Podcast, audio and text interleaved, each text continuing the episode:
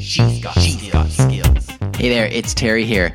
And if you have been following along with the ALEXA in Canada community for some time, you know that I'm trying to do my very best to bring you value, whether it's through this flash briefing, through the podcast, through the blog, uh, through the social media channels, whatever it is. Uh, I'm trying to do my very best to to bring you some value. And uh, I want to let you know that I'm starting to create a series of freebies, of cheat sheets, so to speak, that are going to help you to answer some of the most common questions when it comes to learning about Alexa and uh, discovering different functions, or even if it means figuring out which is the right Echo device for you.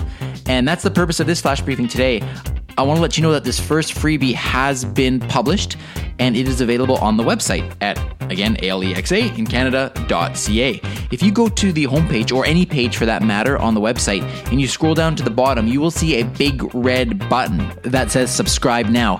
And when you do so and you put in your email address, you immediately get access to the first of these uh, freebies. And you can download this PDF this particular one uh, outlines the key features of the four Echoes that are available in Canada right now, and I leave out all of the extra info, all the extra junk that you don't need to know. So it really helps you boil it down to figure out what are the key features, what's important for you to know about choosing an Echo, uh, and hopefully it makes you or, or helps you to make a better decision.